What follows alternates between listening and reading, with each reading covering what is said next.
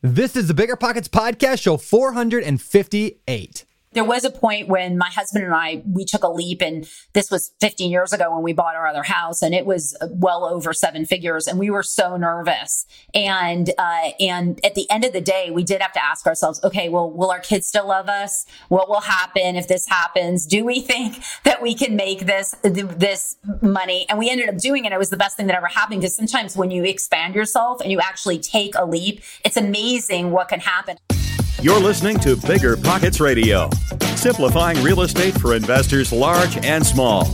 If you're here looking to learn about real estate investing without all the hype, you're in the right place.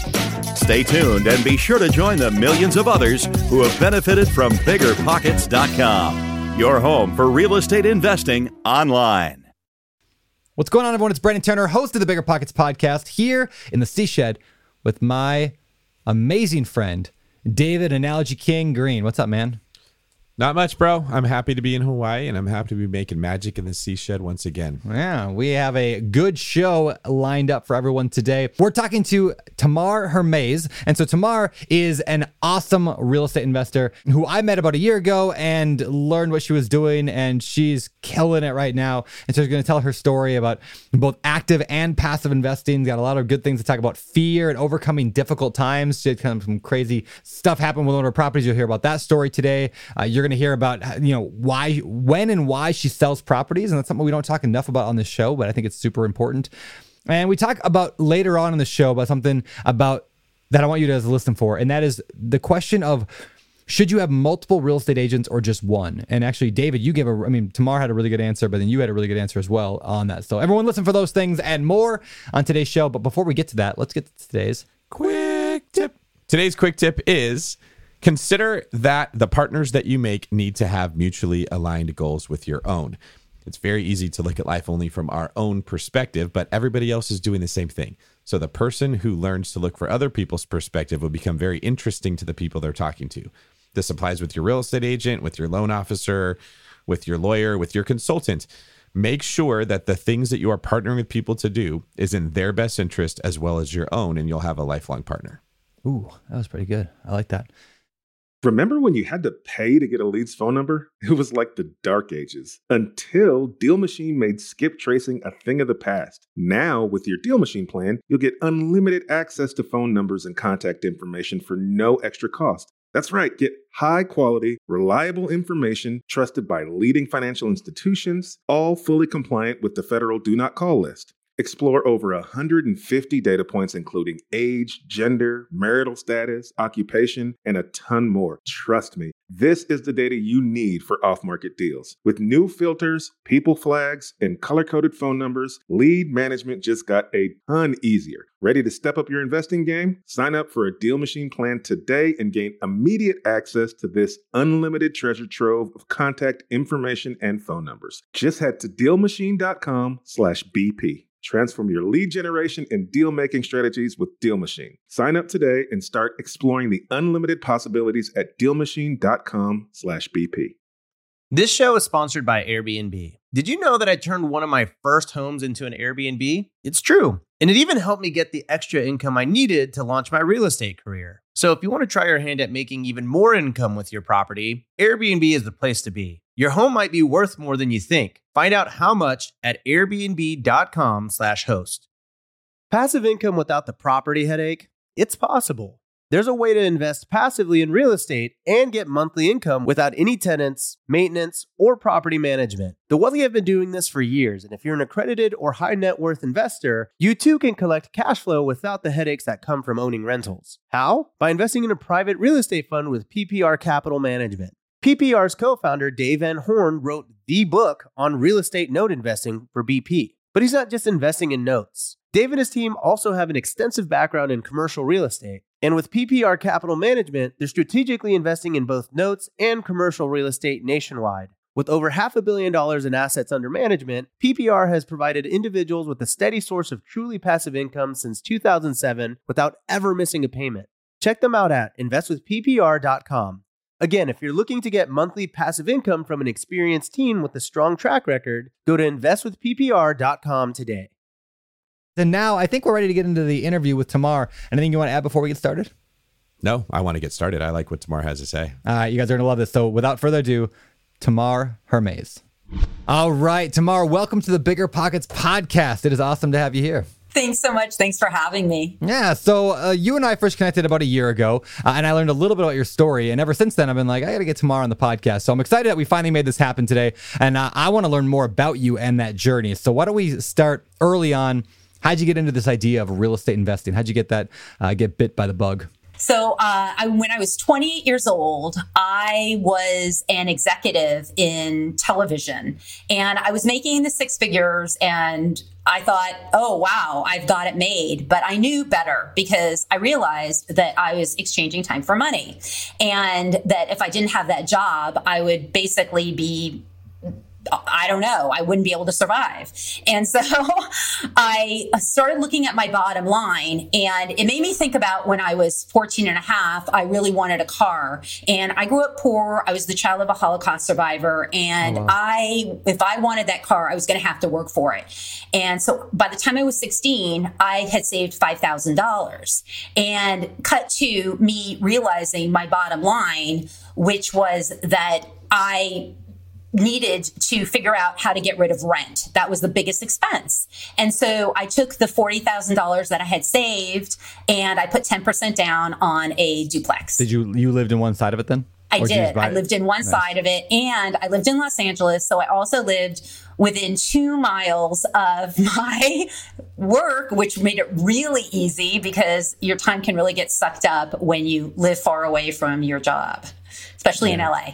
Yeah, that's awesome. All right, so you got started house hacking. What do you remember? What year that was? Like how long? Ago? It was in. I'm going to age myself a little bit, but it was 1998, 99.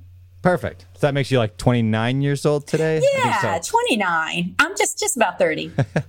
Where to go with that? All right, so you decide to house hack. You're living in one one half of this duplex, which is such a great way to start. I mean, so many of our guests here on the show have started that same way. So what came next? So after that, I started to, I kept working, but I started to think about ways that I could expand.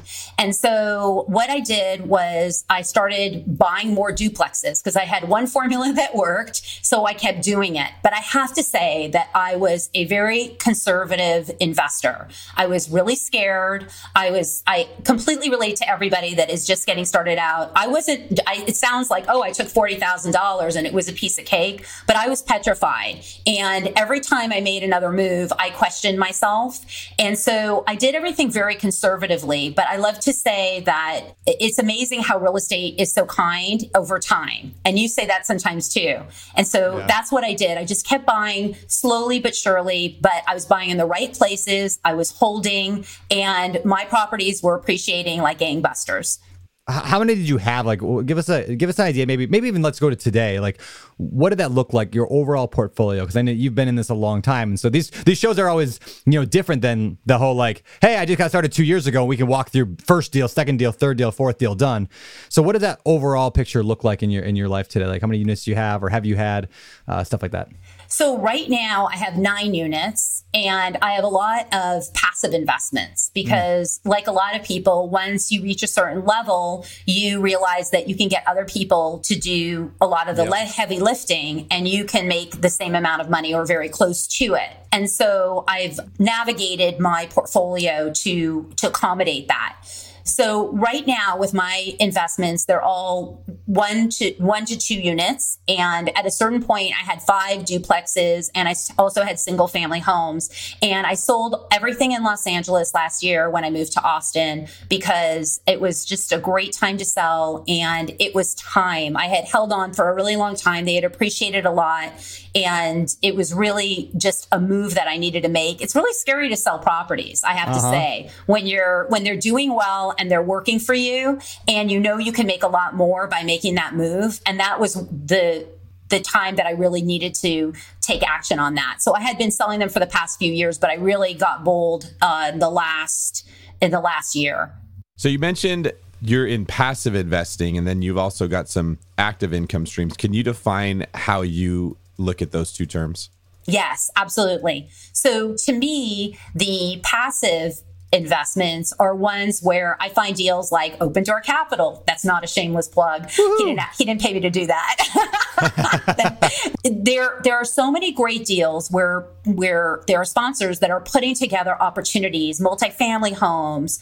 You've had a ton of these guests on that are just brilliant, uh, storage units, mobile home parks. And what they do is they put together deals and oftentimes you need to be an accredited investor, which means that you ha- need to be making a certain amount of income or have a certain net worth. But once you do, you can invest money into these deals as, as silent partners and get the money. So that's the passive. The active is where you're actually doing what a lot of the investors on this show that do, which is that you manage the property, you buy the property, and there's a lot of advantages to that. And part of the reason why I do that still is one, I like it. I love people. I love the mm-hmm. game. It's fun. And also that I get the real estate professional status, which is a great tax advantage.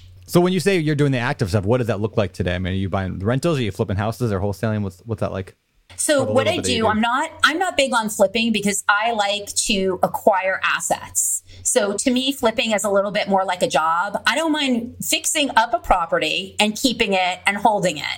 That's fine for me. But if I'm going to be selling assets, then I feel like I'm kind of taking money out of my portfolio. So for me, I'm not partial to that strategy. So what I will do is I will buy whenever there's a good deal, I will buy it and I will rent it out. And I'm getting more and more into uh, short-term rentals and uh, what's really popular right now, which is a great strategy, and a lot of my friends are doing this really well, is to have nurses come and stay and uh, for long terms or business executives, especially right now with the shortage in housing, they come in for a few months and they need a place to stay, and you furnish that place, and you can make so much money in the rents, and it's very a very easy model. It also doesn't count with those uh, short-term gains that you have to pay those taxes you have to pay on an on an Airbnb style. So I love that strategy. Yeah, that makes that makes sense. I'm a huge fan of that as well. We've had a few traveling nurses over the years, and in fact, right now I'm uh, I, it's not launched yet, but we're launching a website called a month in Maui.com with the whole idea of we're buying condos and we're just gonna let people rent them out for a month, and like you get like the you get the the property and you get a bunch of cool stuff with it, and like because I don't I don't want the like stay for three nights, stay for four nights. I want lo- a little bit longer term. People who want to stay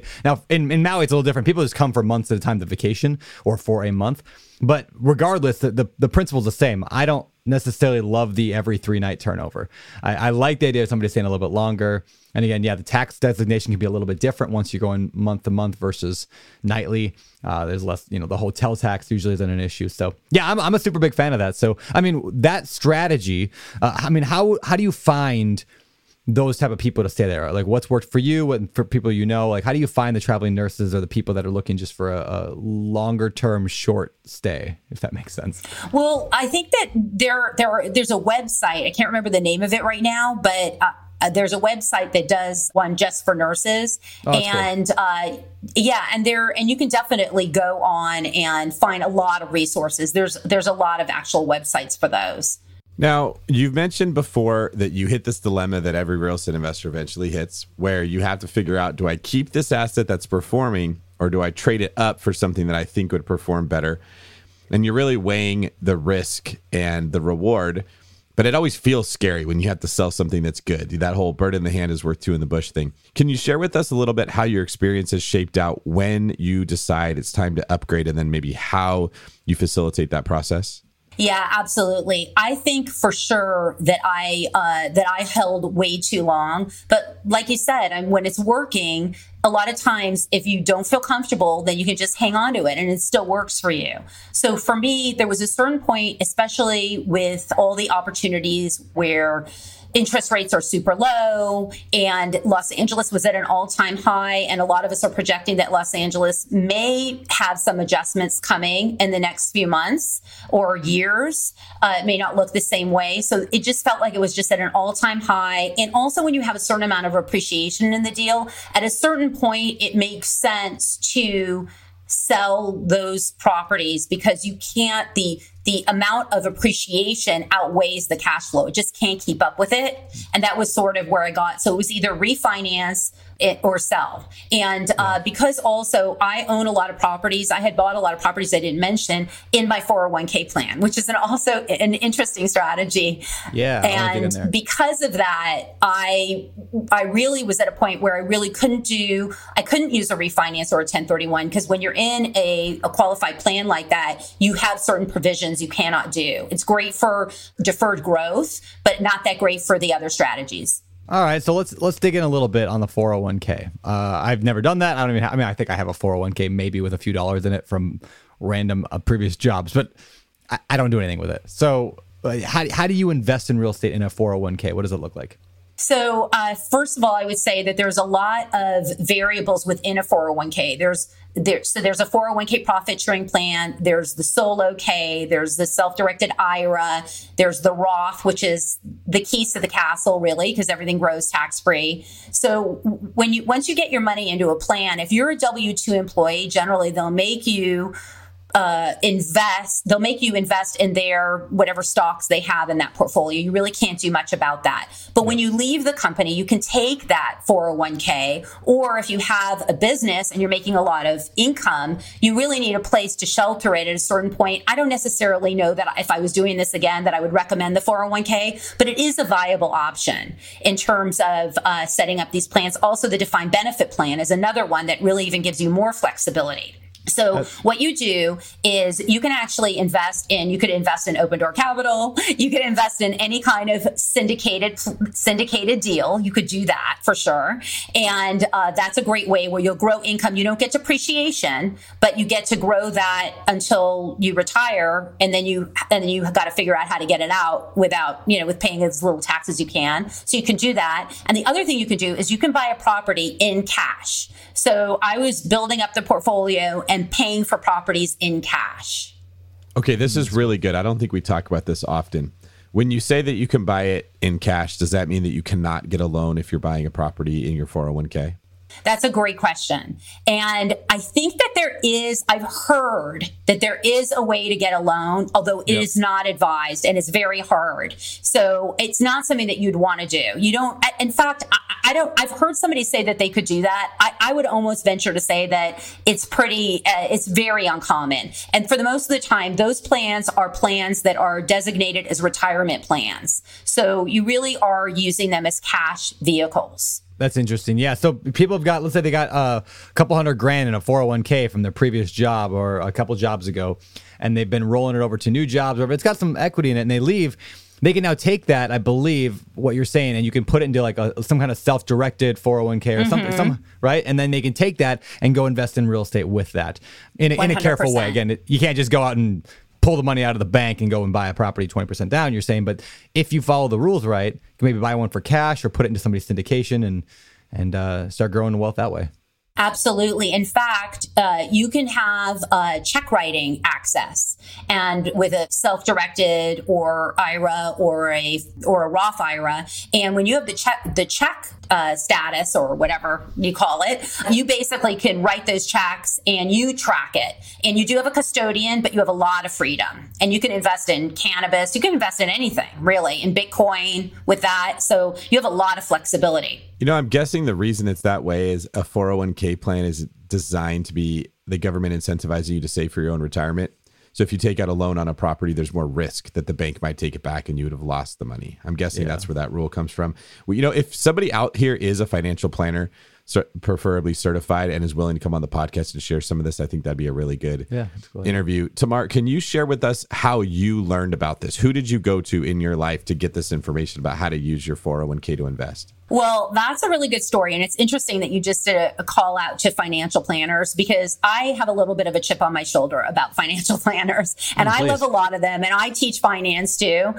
I found that you have to be very careful when you find a financial planner to educate you on this. I got mm. this in little bits and pieces. So somebody told my husband and I that we could get a defined benefit plan. So we did. And then we came to find at a certain point, we maxed out our defined benefit plan and they told us to roll it into a 401k profit sharing plan. But then we came to realize that that really wasn't the best strategy. So I just kept asking people. I'm a very curious person. I will ask everybody every question under the sun and I, and I'll take chances. And sometimes I lose a little bit of money. Sometimes I, I most of the time I make a lot more than I lose, but it is uh, it, it is a a situation where you really want to get the information and then I would check it with a couple more people to make sure. Make sure also that their incentive is to understand real estate because a lot of the CFPs and they are really set up to make money for themselves. Before you know it, they'll start selling you life insurance, they'll start selling you annuities and all kinds of other vehicles that you really don't want. You want to be in real estate because it's the best place to be. But you need to make sure that those CFPs aren't looking out for aren't looking out for their pocketbook, but really looking at what you want to do with real estate. You know, I think that's a good principle to understand overall when you're dealing with, even in the real estate space, because it's very easy to think the same thing about an agent. The agent wants the deal to close. They're not looking out for my interests. The agent just wants a bigger commission. They don't care if I make money. The loan officer, in many ways, is incentivized by giving you a higher interest rate than a lower one it's sort of how this whole industry operates and it becomes easy and this doesn't apply to you Tamar but for people that are listening it's very easy to get jaded and just write them all off and say well none of them are looking out for me so i'm not going to do it i think the better approach is to understand that we don't pay those people like a retainer like a lawyer. A lawyer does have to look out for your interests but they get paid by you regardless of how they perform. When you're in this the role that we're in and i'm going to dig in more in a bit Tamar about how you navigate these relationships to make them work for you because you've been very successful it's important to note that you're in a partnership with these people. They uh, they also lose if you don't buy the property. They have to look out for their interests just like we have to look out for our interests and there's really a dance of understanding who the right person is with the right mix of character, who has the right skill set. I know there's a lot of investors that just get frustrated because they can't find the right agent, but when they tell me who they picked, I'm I'm thinking, of course that didn't work out. You mm-hmm. you went for the worst person ever. You're trying to figure out how to buy a Ferrari and you're at the this Honda dealership type of a situation. So but you're making a great observation and that's actually a part of how you become a good investor is you learn people you learn the right partners that can find the things you need and help you. Do you mind if we transition into some of the the skills you've built or the ways you've learned to read people so that you do pick the right financial planner, the right agent, the right loan officer, the right property manager when you're building your portfolio? Yeah, no, absolutely. I would say the first thing is trust yourself before you trust anyone else. And that's why I'm a huge advocate of making sure you're educated and making sure that you understand everything when you go into a deal. So with certified financial planners, like you mentioned, David, is that they are some of them are they're supposed to be fiduciaries. They're supposed to not charge you or sell you any products really in the fullest form. You would pay well you would pay them a fee like an attorney. You would say here's $20000 or whatever the price is. Please share with me what i can do and what you advise. So the first thing is learning the rules is really studying that. And uh, long for a long time i didn't trust that i could learn the rules and I know that sounds, it, it, makes sense in a way because real estate can be complicated when you look at all the facets coming at you. And so it really, I really had to dive in and say, no, I can do this. I can understand this. And it's the same thing with financial planners, the same thing with anyone that you do business with. And I think that the other thing that is a gauge for me is that if I start to get the feeling, if they start to say certain things that make me feel there's been partnerships where people start to say certain things, and I think, you know what, I think they're out more for they're looking out to make sure that they make money more than they're thinking of the partnership. And when that happens, I'll usually back out of the deal and won't want to do it with them. There's oftentimes these little intuitive things we pick up on. And then later on in our life, when things go bad, we're like, oh, yeah, that was a red flag. Why didn't I just trust myself in those moments? So, like, that's really good encouragement is like, know yourself, dig in, like, trust yourself that you have this like we're only using part of our brain and so the other part of our brain the subconscious is constantly working trying to figure out what's good and what's not and so trust that. I think that's really really good advice. And then and one of the hard things with this whole situation is like when it comes to financial advisors or real estate agents or lenders like for example, if you were to ask uh, this advice about 401ks to 10 different financial planners, you'd get like 11 different answers, right? And and so like a buddy of mine recently went to this big like like real estate investing CPA firm, like this big real estate invest. All they do is help real estate investors and he's like, okay, he paid a bunch of money to them to help set up his like LLC structure format, this whole thing, this elaborate system, paid him a lot of money. And he was just complaining the other day. He's like, it's so frustrating, Brandon, because I call them and I talk to a different person every time. And every time the guy has a hundred percent different idea of what I should be doing than what the last guy said. It, this is all within the same company.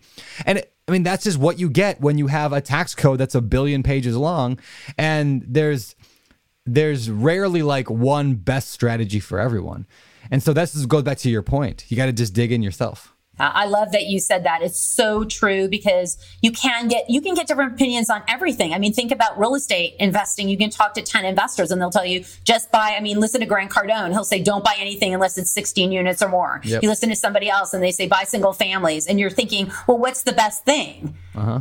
So you get the same, you get the same runaround. It's, it's more complicated, I think, with when it comes to 401ks and because it feels like there should be a clear set of plans. I mean, real estate investing, there's a lot of choices. There's a lot of ways you can go. But with, with structuring your, your retirement, you should be able to have one direction. And it's true. You really need to dissect and decide you know, what's best for you. That, that's so good. And, and it is, it's hard to know because there's so much advice out there on what the right thing is, what the wrong thing is. Fact, I, I I'm pulling this on my phone right now. I just put this on my Instagram today. Uh, I wrote this little paragraph here. It says this Wake up at 4:30 a.m. Don't eat carbs. Write down your goals six times a day. Shout out affirmations. Take a cold shower. Don't check your phone first thing in the morning. Work out first thing in the morning. Meditate. This is just a sample of these success tips you'll read online. And you know, they might just work for you or they might not. I check my phone first thing every morning and I spend way too much time on it. I rarely work out early. Sometimes I sleep in. I don't do affirmations at all. And that works for me. You might do the exact exact opposite and that might work wonders for you because everyone is different. But you know what? One trait applies across the board to everyone I've ever known who's successful. And Tamar, this applies totally to you. This, the, then what we're talking about, they sought solutions that worked for them. They tried keto or they tried waking up at 5 a.m. They tried a phone fast. Every day, they intentionally ask and attempt to answer the question, How can I be better? Tips are fine and then this is kind of the, the summary statement but the search is the secret. Like the secret to success it's like it's just being a person who's curious like you just said by searching. Uh, and so that's something i've been thinking a lot about lately is who do we get our advice from? And then we have to make sure we filter that through is it the right advice for me? What's your thoughts on that? I mean that was that is 100% me and i think that that is the way to move forward in your life is to just keep getting up and looking at what works for you. And there's going to be different seasons in your life depending on how old your kids are, or where you are in your relationships, yeah, and exactly. it's going to change and you're going to need different things. That's a perfect segue into what I wanted to ask Tamar here because well, as a side note, I think when you're afraid you look for the certainty that comes from the science aspect of investing. Mm-hmm. I want to make I need an LLC so I don't get sued. I want to know exactly how to analyze a property. How do I make sure I don't get burned in this transaction? But when you actually get into it, you realize it's way more art than it is science. That there's so many ways to flow and move and be flexible in the industry. And even when you screw up royally or someone screws you over royally, over time real estate is so kind it can absorb that loss. And that's one of the reasons that I think the three of us are so passionate. We just keep talking about it all the time. Tamar, I'm curious if you'd give us some insight into your specific situation, how you chose the properties that you wanted to buy, why they worked for you, why it felt right, that maybe the people listening can get a better idea of what would be what works for them. Yeah, absolutely. So I am a, I love that I can share this because I'm I'm the scaredy cat. I'm the one who did not want to lose money. I grew up poor. I get it. I understand anyone that had that has any of those feelings that they don't want to lose money and don't really feel like they they will be able to make it back.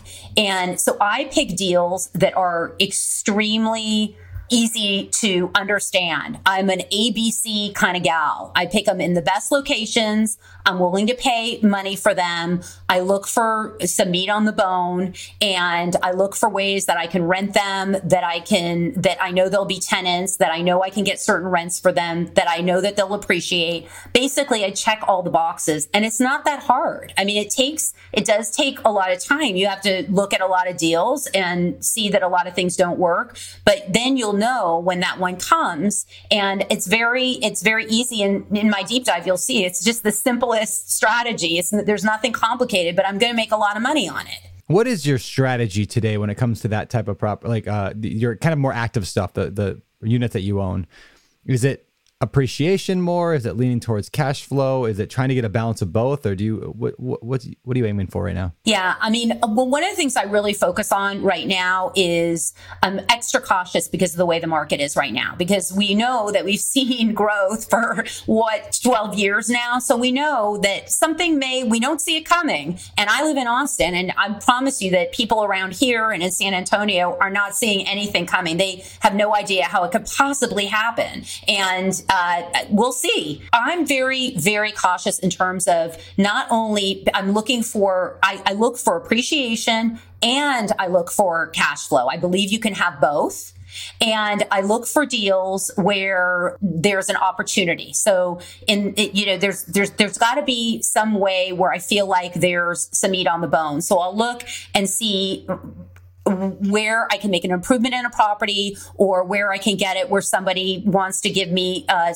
a, fair, a very fair deal in this market where I know I can cash flow it and make a decent amount of money by buying it at, at a negotiated price. So I'm pretty much, I would say that uh, that I have high expectations, but I'm not. I don't do anything far out or over the top. It's pretty simple and it's just it's it, it, I buy and hold. I generally will not sell a property. So that's the other thing is that I'm willing to hang on to a property for an extended period of time and let time do its part because it's just like that the story of the avocado. If you think of an avocado what it cost 20 years ago, it's it's a lot it, it was a lot cheaper than it is today and in 20 years an avocado is going to be a lot more expensive. So it's the same thing especially when you lock and the other thing I look for is I love the 30 year fixed, especially right now with the price that it is. I mean, that's the best deal in town. I mean, come on, 30 year fixed, 2.99 on an, on an investment property. It's just, it's just so good to be true. I mean, that's the great part of this market right now. You can really borrow money for almost nothing. Yeah, it's insane how cheap interest rates are right now. Uh, I'm curious, actually, I'm going to ask both of you guys, David and Tamar. Where do you think interest rates are headed? Where do you think the real estate market's headed? I'll start with you, Tamar. Well, I think that interest rates will stay low for a while just because they have to. We really need to do something to to ensure all the money that's been printed, which is going to turn into a complete disaster at some point. So there's no way that it can't. And you can read any any number of history books or any, and listen to anybody uh, with the logic around that and know that there's no way this is going to end well. So there's that, and I think ultimately uh, they'll probably they they're not going to stay low forever. So it, they're going to go up. I don't know how much or how fast because they they really can't right now because the economy will completely collapse. So uh, that's that's my thought process on it. Well, first off, we should probably differentiate. Mortgage rates are not the same as the Fed fund, where the Fed sets rates as far as the prime rate, and and there's a lot of confusion oftentimes when the when we hear rates drop, but mortgage rates went up. That happens sometimes. But overall, I think interest rates are going to stay low. It would be healthier for us if they went up. It just doesn't make sense. I wouldn't lend my money at 2.9% for 30 years, right? Like that's kind of all you need to know when it comes to is that a good idea or not? And I think they will stay low, but I think the bigger reason is that our country operates at a deficit. We spend more money every year than we bring in through taxes. And so what we do is we borrow money from either our citizens or other countries through bonds and treasury bills and stuff. And if you raise rates now, it's sort of the equivalent of um, borrowing money at 18% on Visa to pay off the 14% on MasterCard. Mm-hmm. If rates go down, you're borrowing money at 12% to pay off the 14% you've already borrowed. So you can keep borrowing. But as that, as we all see, that just makes your debt get bigger, which is what's happening with our country. So none of us here have a crystal ball but my bet is that we're not going to stop printing money. We're not going to stop keeping rates low. That's going to cause the price of assets to continue to inflate. It's going to cause debt, in a sense, to become an asset of itself. And it is a dangerous game to play. Like, let's be clear, it's not ever a great idea to take on huge amounts of debt there's an argument to be made in this environment. You kind of have to play the game that way because that's the way that the NFL has created the rules in a sense. like we've seen they have a lot of rule changes in the NFL, and now passing is much easier than running the ball was. Well, when you pass it, the the odds of an interception are much higher than the odds of a fumble. It's not the safe way to play, but that's how the the teams that are doing the best have restructured their teams and their offense. And I sort of look at the economy the same way. It's not a game in the sense that there's no consequences. It's a game in the sense that rules often change, and you have to build a skill set. Like when we're playing a game, you and I had a conversation with Mindy and Scott. Yeah, gonna don't tell Mindy that you just called it a game. Yes, I know. Mindy, I love you. It's we're not saying investing is not serious and people's money is not serious, but it functions in the way that a game does where you have to learn the rules and strategy is applied and you can lose, right? There's a lot of I mean, professional athletes play games and they cry when they lose or mm-hmm. there's a lot there's still a lot on the line, but that's the overall understanding I have of why I think rates will stay low. And I say this because I want people to understand that if the way that the government uh, um, affects monetary policy changes, well, the rules of the games just changed, and now I might expect interest rates to go up, and that would affect the way that I invest. Wow. That was good. That was a good answer. Uh, both you guys. This show is sponsored by Airbnb. Did you know that a long time ago, before I ever started my real estate business, I turned one of my first primary residences into an Airbnb? And that's the extra income that I needed from Airbnb that gave me the confidence to go out and work for myself and eventually quit my nine to five job. And now I have dozens of Airbnbs all over the country. I've even partnered up with the old David Greene on a recent property in Scottsdale to take our portfolio to the next level. And of course, we host it on Airbnb. But you don't need to be a full time real estate investor to start on Airbnb. As a matter of fact, I was self managing 10 properties while working my nine to five job, so I know anybody can do it. Think about it this way you're looking for extra income and going on a vacation. Wouldn't it be great to rent out your space and let your property pay for itself while you're gone? I did this one time. I pitched my wife and my roommate, because we were house hacking, on the idea of renting out our home, and it paid for all of our expenses on a trip to Mexico City. So go and give it a try. It might just change your life, just like it did mine. And I really do mean that. Your home might be worth more than you think. Find out how much at airbnb.com/slash host.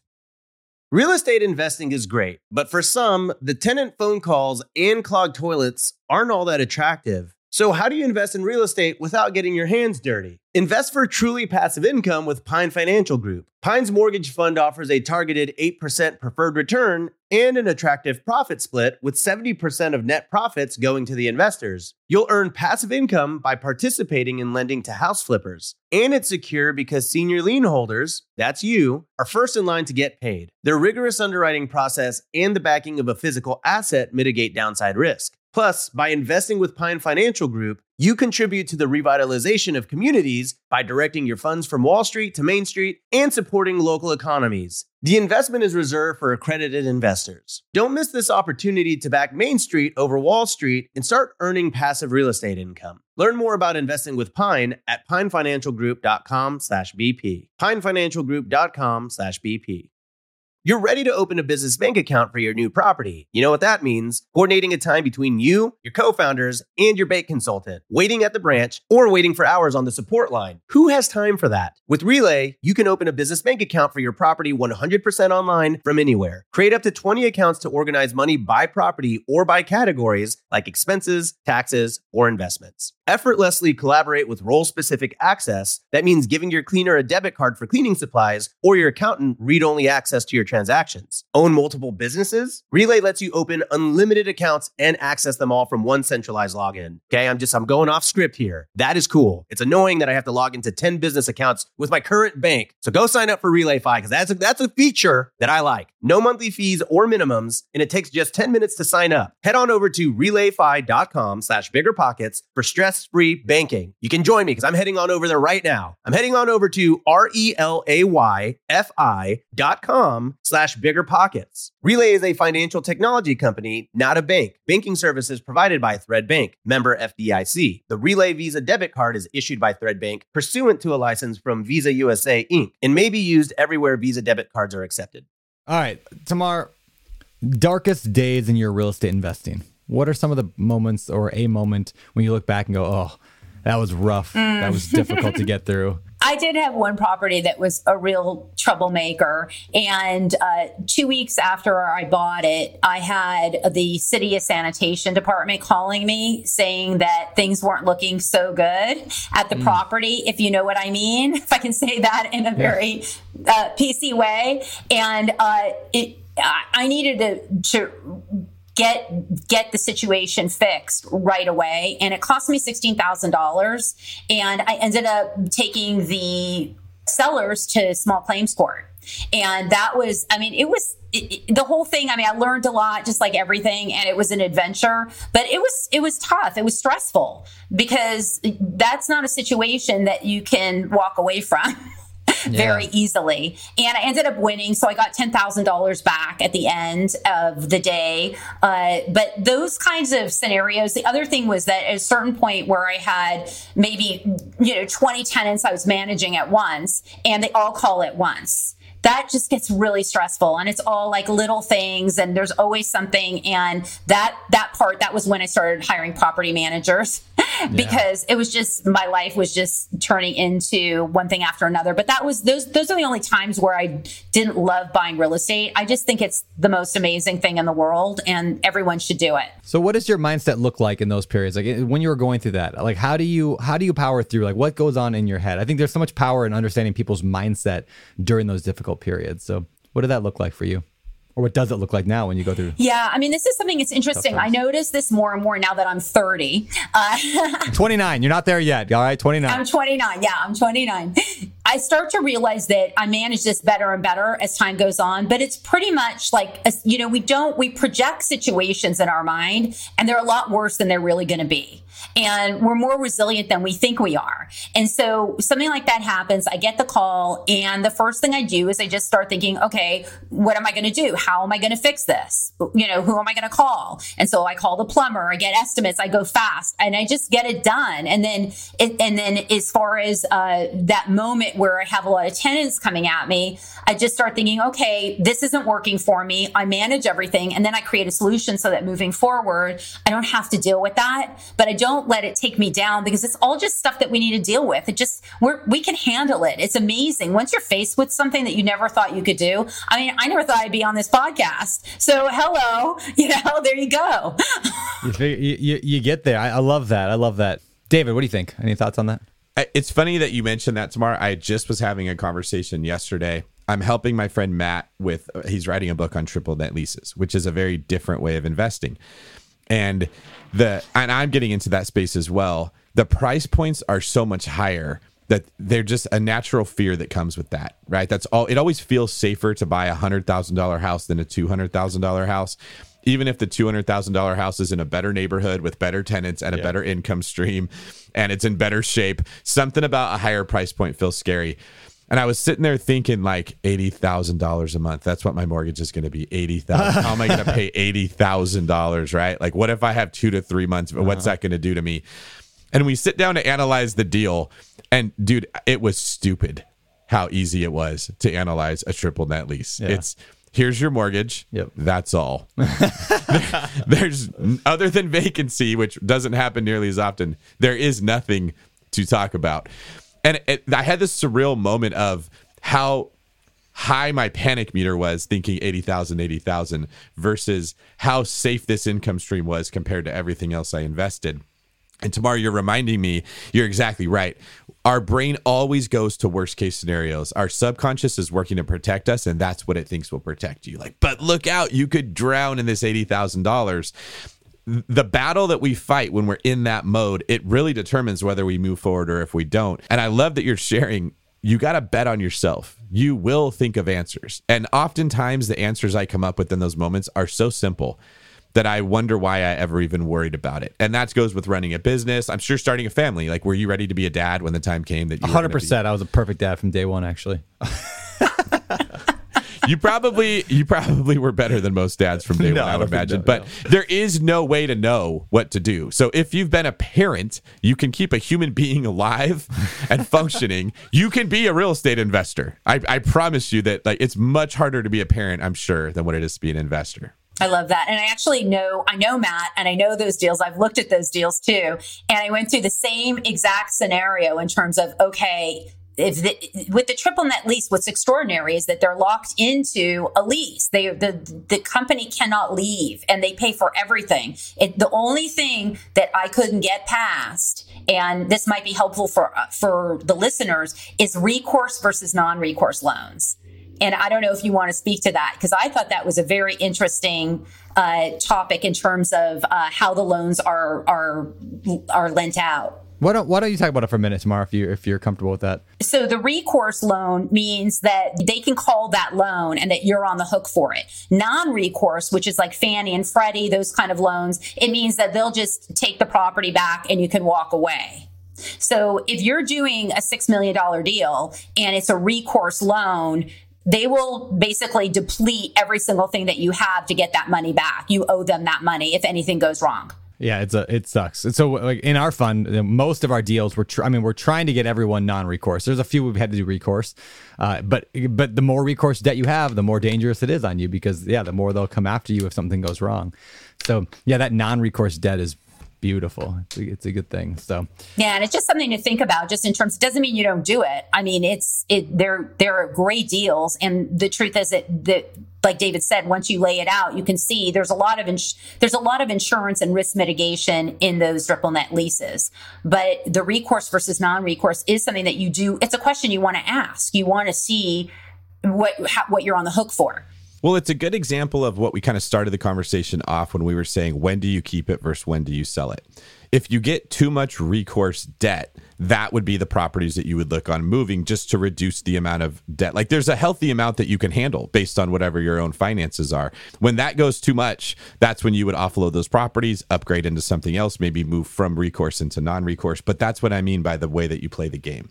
When you understand the rules, the right decision just sort of comes to mind, like that one just did. You just will never know that before you get started. You won't know what the answer is. And so your brain will tell you you're never going to be able to figure it out. But like that wasn't a really complicated thing. I'm getting too much recourse debt. I don't feel comfortable. Mm-hmm. They could take my house, like my family could be affected. Let me sell those three properties and keep one and reinvest it into something with non recourse debt. Yeah, absolutely. And there there was a point when my husband and I we took a leap and this was 15 years ago when we bought our other house and it was well over seven figures and we were so nervous. And uh and at the end of the day we did have to ask ourselves, okay, well will our kids still love us? What will happen if this happens? Do we think that we can make this this money? And we ended up doing it. It was the best thing that ever happened because sometimes when you expand yourself and you actually take a leap, it's amazing what can happen. I mean, even moving from Los Angeles to Austin, it's a big deal when you've lived in one place and you have all your stuff, your life in one place. And you look around your house and you think, oh my God, I got to move all this. And actually, if you're willing to move, I think that's the best, that's the best deal in town to be able to move every two years and get that tax write off uh, for 250 or 500,000. That, that to me is, is the best. So we didn't we didn't utilize that as much as we could just because we didn't like moving and we didn't need to. But if I if I wanted to make money fast, I would be utilizing that strategy. Well, one of the reasons that moving is hard is you lose your support system that you had in that area and that's a big piece. And that's also one of the things that makes investing less scary is when you have a support system. You have people you can bounce ideas off. And it's like Tamar you're in the same tribe that Brandon and I are in that Matt's in, we're all GoBundance members and so a lot of I think the success we have comes from knowing there's a good 20 to 30 people that have done the same thing that I'm doing that may even be a couple steps ahead of me that I can bounce off some of these worst case scenarios. Would you mind sharing a little bit about how having other people around you that are doing similar stuff has affected your confidence and your mindset?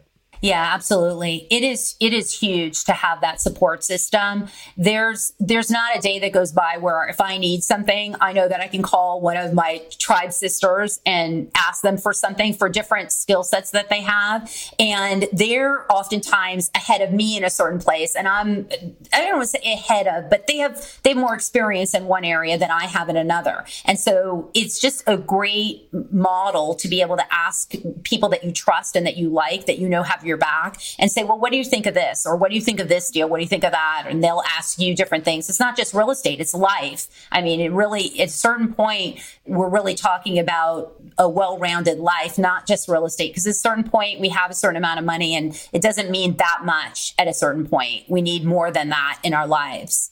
Yeah, that's so good. Yeah, having like a tribe of people around that you could depend on and talk to is such a vital piece of of anybody's success in anything. I mean, like This is why I think like in sports, like if you're just like by yourself all the time, you'd never be as good as if you practice with other people and you train with other people or in business or in real estate. Uh, and so again, like David mentioned, you and I are, you know, David and I are in GoBundance. You are also now, uh, and people might be wondering, wait, I thought GoBundance was a men's thing, but now there's a women's side. Can you speak to that for a second, just so uh, get some clarity on that? Yeah, absolutely. So two years ago, GoBundance decided to start with women, and uh, it's interesting. Brandon was act- you're actually the one who told me to join GoBundance. It's another. Am I really? That's yeah, funny. you're the one who told me when when we had that call together. You had told me to join GoBundance, and so I and so I actually took the coaching, and I did, and we're a group of successful women that support one another. We're doctors, there's real estate investors, there's realtors. It's a group, uh, business salespeople, exec, top executives. It's great. It's just a great group of of uh, women that support one another, and we do things together. We we play and have fun too. That's awesome. Yeah, it's a it's a it's a cool thing to see that the women's side growing as well, and. uh yeah, it's funny because you and I started talking. I mentioned earlier in the show that we talked about a year ago. It's because uh, my brother. So just to tell a, a, quick story, my brother had a car accident or something happened with his car, and it was like it needed a new one. It was just going through a rough time, and so I did a fundraiser. I just said on my Instagram, "Hey, anybody who donates 500 bucks to my brother's GoFundMe, uh, I'll do an hour call with you." And uh, Tamar, you were one of the people that took me up on that. I think we ended up raising 30 grand for, for my brother, which was. I'm surprised it wasn't more. You even gave me yeah. your cell number. yeah, I can't believe it. You're like, and I'll give you my cell number. exactly. Yeah. So I still actually I still chat with a number of the people that did that with me back a year, a year and a half ago, whatever it was now, and uh, it's kind of fun to see everyone's progress over the last couple years uh, through this. But uh, anyway, so thank you from me and my brother. That was cool, and uh, I'm glad that that conversation led to something. You know, you you working on the tribe stuff. So yeah, very cool. Yeah, it, and it speaks to just what it means to to take a chance when you when you had put that out there. I mean, I didn't know what it would be like. I mean, I knew I would be be in, enjoyable to speak with you and that you'd probably share some pretty good ideas with me. But I was willing to just go for it. And it's the same kind of thing where we're always looking for the ROI. We're looking for, we're always trying to weigh it out so much. And uh, it's not always about weighing weighing out the variables in that way. So we need to take chances. Yeah, that's so good. Yeah, we just got finished out here. We did another one of our. We did it like two years ago. We called it the Maui Mastermind. I just did it again out here. Uh, we just grabbed grabbed like 25 uh, real estate investors and uh, did a bunch of mostly outdoor activities because we can't really go inside small places. But uh, it was still it was amazing. Like just getting together with other people who are working, growing, trying to trying to better themselves. They're on that search that I talked about, like uh, the secret is the search, and they're on that. Uh, it, it's just it's I can't even put into words how powerful those moments are. Uh, so anyway, I'm glad to see that you're you know heavily involved with the with the GoBundance uh, as well because again, it's been instrumental in my life and David's life, and obviously in yours now. So. Very cool. Well, before we go on and get out of here, uh, I do want to head our next segment of the show, and that is the Deal Deep Dive.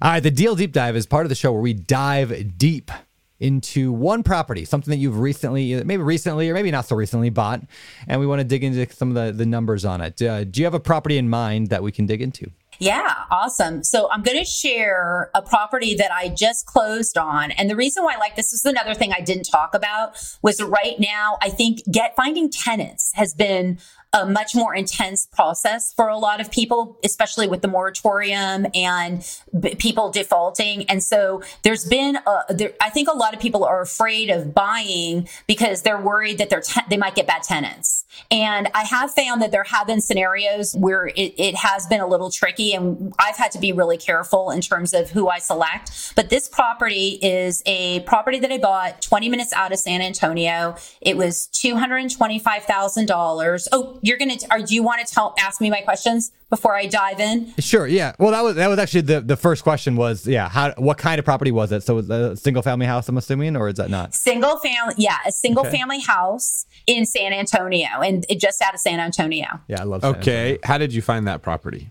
So I found that property through a realtor that knew that I was looking for that sort of property. So I literally had feelers out to probably 80 realtors, wholesalers, you name it, people know what I'm looking for and and what I can what I'm capable of in terms of closing.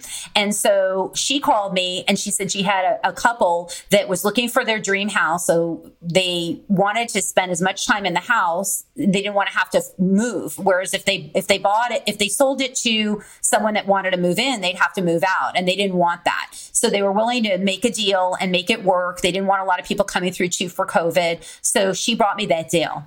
That's cool. Hey, maybe I want to take a quick side uh, aside from the deal deep dive here to talk about something I don't think we've ever. And I want to ask both of you this question of how do you deal? Because I get this often.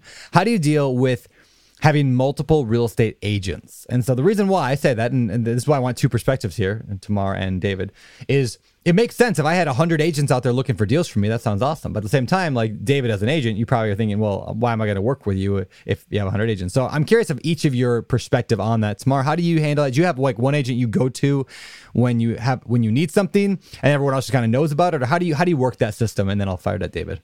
No, that's a good question because I feel like there's a lot of agents that I'll reach out to and tell them what I'm looking for, and they'll not really respond very much and not really follow up. So I can tell they're they just don't they're not that invested in having a relationship with me. And some of those agents will follow up with me, and they tend to get access to deals that they don't all get access to the same deal. So if you're just dealing with one, you really are missing out because Jim might be friends with Jane, and she and if I'm not talking to Jim, Jane's going to give him the deal. And so I sort of need to, I feel like, I mean, if I was selling my house, I would have one agent. But on a, in terms of buying, also, I mean, I can't have one agent for all of San Antonio or one agent for all of Austin. I mean, there's just too, too big of a territory. So that's kind of how I look at it. I think it's an amazing question. And what it boils down to is what are you looking for from your agent? So the way that Tamar answered it, she's looking for a deal. Yep. Find me the deal, I'll do the rest. If that's the case, it's okay to have multiple agents. And and it's basically first come first serve. You find the deal, I'll buy it with you. The minute though that it starts to blend into, hey, I want my agent to answer my question, to hold my hand, to talk me off the cliff, to give me resources, to analyze it for me, to get me a scope of work, it quickly like this a slippery slope. And it turns into I have a million questions and who am I going to ask but my agent? Now you've got three, four, five different people. And as an agent, I'm like, I'm not doing this with you if you're going to be asking me all these questions, but you're also working with five people. Yeah. So what we do on my team is you've got two options. You can go with the whole, you, I'll send you deals if you want it and we're going to represent you. You tell me, I'll write the offer. We're not getting involved until that point. Or the way we prefer, which is we, we sign an exclusive agency deal and now you get me as like, for lack of better phrase, I'm not a lawyer, but it's more similar to a lawyer. You get to have conversations with me. We come up with a strategy. I help you with the emotional side of it. Um, I'll be much more engaged in what you're doing, getting into your head and helping you to become successful. So I think the danger is when you try to bleed those two things. I want all the service that I should be paying or I should have an exclusive agency mm-hmm. deal, but I like all the freedom of being able to have five or six agents. And that works out very similar, I think, to how the rest of life works out when you're like, I want to date seven different people at a time, but I also want all of them to be completely committed to me. And yeah. th- that doesn't end up. They know, they know I'm sleeping with all of them. Exactly. Yes, and yeah. you're going to get the effort of someone who knows they're just one of seven. Yeah. They're not going to be there for you when you really need it. That type of thing Such a good analogy. All right. That was good. All right. So uh, let's go back to the deal deep dive then. The question was, how much was the property? So it was 225,000. 225. All right. And uh, David? I don't want to steal your Yeah, how did you negotiate that price? The realtor had come to me and she was representing both sides. So she had come up with that price and I ran the comps and looked around and, and ran my numbers. And I thought it was a fair price for both of us. And they, the sellers were agreeable and I was agreeable. So it was actually very easy. There wasn't a lot of negotiation and it was off market. So it really wasn't, there wasn't a lot of competition because it was just us negotiating, which made it a lot easier. Yeah, for sure. How did you fund that property? I got a 30 year, put 25% down, and I got a 30 year fixed at 2.99%. Wonderful. Now, once you bought it, what did you do with it? One of the agreements was that the sellers wanted to be able to live there so that they could find uh, the, the other home that they really wanted and they wanted to take their time. So we did a lease back And we agreed again on that price, and I was fine with it. And shortly after that, they found a place, and now I'm renting it. And I have three days uh, between them moving out and the tenant moving in. So it was pretty amazing. No vacancy at all, and they're paying two hundred and fifty dollars more than the than the uh, sellers were paying. Yeah, what's it rent for today? It's going to rent for twenty one fifty. And I'm assuming the tenant pays their own water, sewer, garbage, electricity, that stuff. hmm The tenant's going to pay for everything. That's great. So it's a re- it's a really sweet deal, and it um, and it's going to cash flow, and they signed a two year lease. Yeah, that's awesome. Well done. All right. Well, I guess that's kind of the, what was the outcome is basically that. And uh, you got in San Antonio, which is a market that's clearly shrinking and no one's moving there right now. And uh, uh, what did you learn from this deal? Like, what was the overall? What did you learn from it? That was a joke, by the way, everyone. San, San Antonio's blowing up, but yeah, everyone's going to San. It's not like it, it's not like this is news. It's not like everybody's going to go to San Antonio and Austin to buy or anything. yeah, it's not like that. It's not like Texas is blowing up right now and everyone's fleeing California for Texas. David, when are you going to Texas? I'll be going to Texas probably early next year, expanding into that area. Maybe even late this year if, Yeah. if I get there quicker than I Oh, thought. really? Are you moving? No, I'm putting David Greene teams in different hot markets because so many Californians are leaving here, and then we have to go find them a house with where they're moving to. So we're looking to replicate our systems and put them in different states. There you go. You don't have state income tax. Do you have state income tax in like state income tax in Texas? No, no state taxes here. Property taxes are very high though, and that is something to consider. Property taxes are very high here. But I came from California, so nothing's that expensive. Yeah, California has has high property taxes and high, uh, uh, Which is you know, why they love us so much in San Antonio when we move there and say, What? It's Yeah. only 275? Yeah. I'll take two. exactly. No, but that does bring up a really good point that sometimes people are looking at like, oh wow, Texas is so cheap. You can buy a house for two hundred and you know whatever two hundred thousand dollars, and they don't realize your ta- yeah your taxes are going to be four grand a year. And then you look at like Hawaii and like you it costs a million dollars to buy a house. Yeah, but your taxes are like a thousand dollars a year. Like our property taxes are dirt cheap here.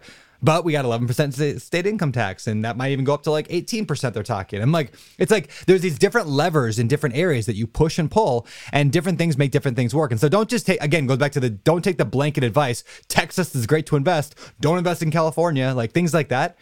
Like you can find people successful and killing it in mm. every single market in America. Everyone. You can find people doing well in real estate. So Everywhere and anytime, anytime, regardless of what the market's doing. There's always properties, there's always opportunities. There's condos that I'm buying in Hawaii right now. We're closing on them in a couple days. Yeah. And when I tell people, the first question they always say is, "What's the HOAs?" Yeah. This is a perfect example of that. Oh, like they're 550 a month, and they they just choke. You're Yeah. paying 550 for an yeah, HOA. mine's 900.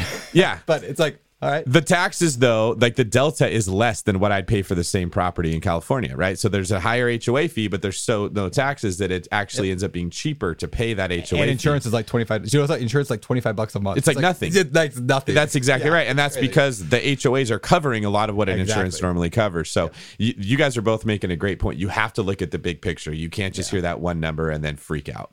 yeah all right anyway any other lessons from this deal i know we kind of hijacked this deal deep dive and covered a lot of stuff but anything else that you can pull out and say this was a important I mean, this deal is just, you know, jump on any opportunity where the numbers work. And it's interesting because uh, in my favorite book that I'll share, they talk about how you need to jump on deals. And it just, it just goes to show that when you see the numbers and they work, jump on it and get the deal. all right well that was phenomenal thank you for sharing and now i think it's time to head over to our last segment of the show it's time for our famous four the famous four is the part of the show where we ask the same four questions every week to every guest.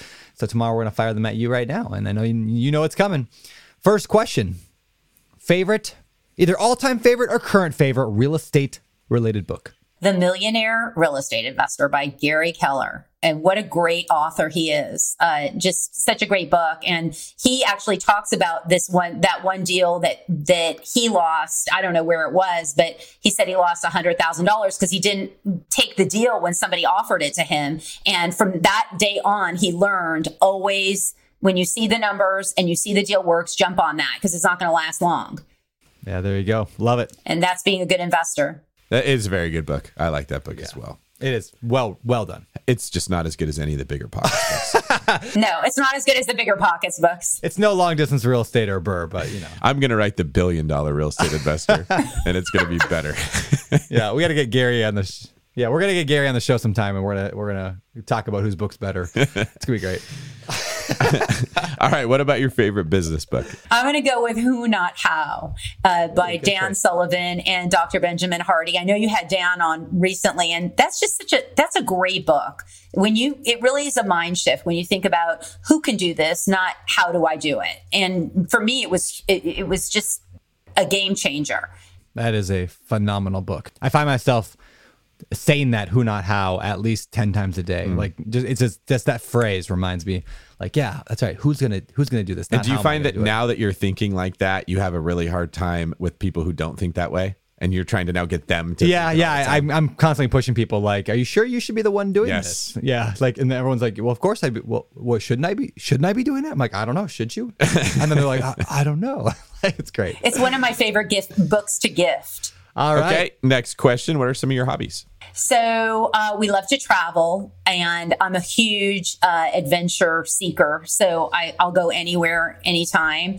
I've been taking up paddle boarding in Austin because we can do that really easily, and we bike ride and play ping pong.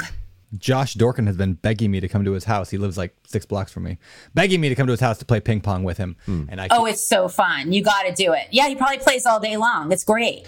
He does. That's the thing. He's doing the same to me, and now I realize why. 'cause He's he's been good. practicing nonstop, and he knows he's good, and that's why he's asking us to. right? Like he's not asking you to go over and play golf or something Yeah. he never does. yeah, It's like that scene in Forrest Gump. yes, Yes, exactly. that's, he, Josh. is going to gump us. He's that's gonna- why yeah, he's gonna asking have us the to two come paddles at the same time. yeah, that's funny. Uh, true story. I just read this online the other day, so it might not be true. But apparently, in Forrest Gump, when they filmed, like when, in that movie, somebody says, "Don't take your eye off the ball." And so for the next like three minutes of that sh- movie, Forrest Gump's eyes are never off the ball, no matter what. In that scene, like any scene with ping pong, his eyes are always glued to it, no matter where it goes. So little uh movie random fact that does nothing for your life, right there. Da-ding-ding. That's our new segment of the show. Uh, movie facts that do nothing for your life, part seventy-five. Was that the Reading Rainbow? is that what that was? It kind of sounded like it. I was making up a theme song, but apparently I stole reading rainbows. That's terrible. Brought it back, man. Yeah, okay. Last question from me. What do you think separates successful real estate investors from all those who give up, fail, or never get started? That's a good one. So, a friend of mine, interestingly enough, just gave me a scenario that I think defines perfectly what I think about this. So, she told me about, she's a realtor in Georgia, and she said, I had this client, a new client, and I found a property for $65,000. They would have to put 30,000 rehab into it, and the ARV was 150 and I was going to manage it for them and take care of any. I was going to manage the rehab too, and I was going to manage the property. And they asked her, "Tell me everything that can go wrong with the property. Tell me everything that can go wrong." And in the end, she did, and they didn't buy it. And so I really think that the thing that stops people is that gap from knowing and not knowing. We've talked about it today too. It's that uncomfortable feeling that you need to take a risk in order to get to the other side. And I just think that we're just so inclined to knowing and to comfort and we don't want to get uncomfortable. And so when you're when you're willing to get uncomfortable, then you're going to see a lot of things moving for you. That is so good. That's one of those rewind the last 30 seconds to listen to that again because it was gold. Tamar, this has been amazing. Thank you so much for joining us today. It's been fantastic. And I'll let David ask the final question. Last question of the day. Tamar, where can people find out more about you?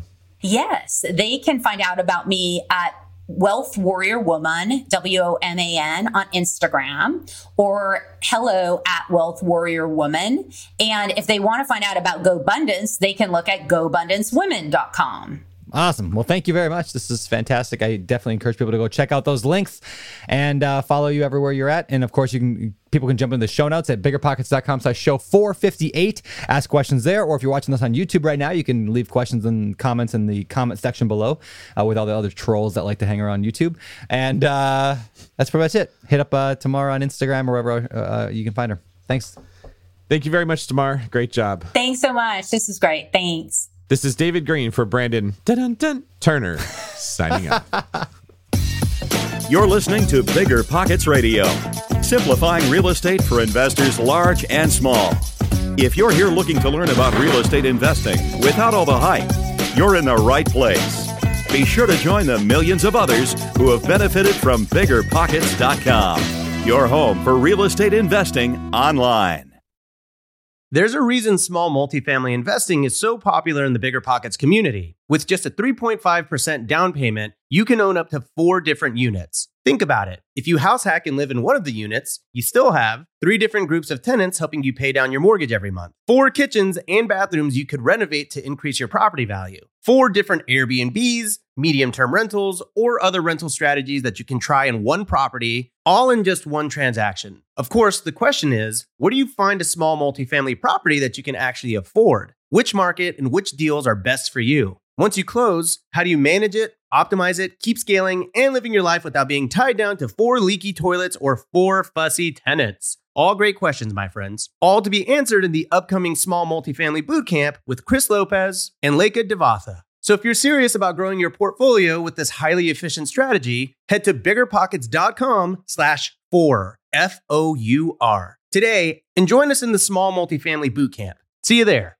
The content of this podcast is for informational purposes only. Past performance is not indicative of future results, and all hosts and participant opinions are their own. Investment in any asset, real estate included, involves risk. Use your best judgment and consult with qualified advisors before investing. Only risk capital you can afford to lose. Bigger Pockets LLC disclaims all liability for direct, indirect, consequential, or other damages arising from reliance upon information presented in this podcast.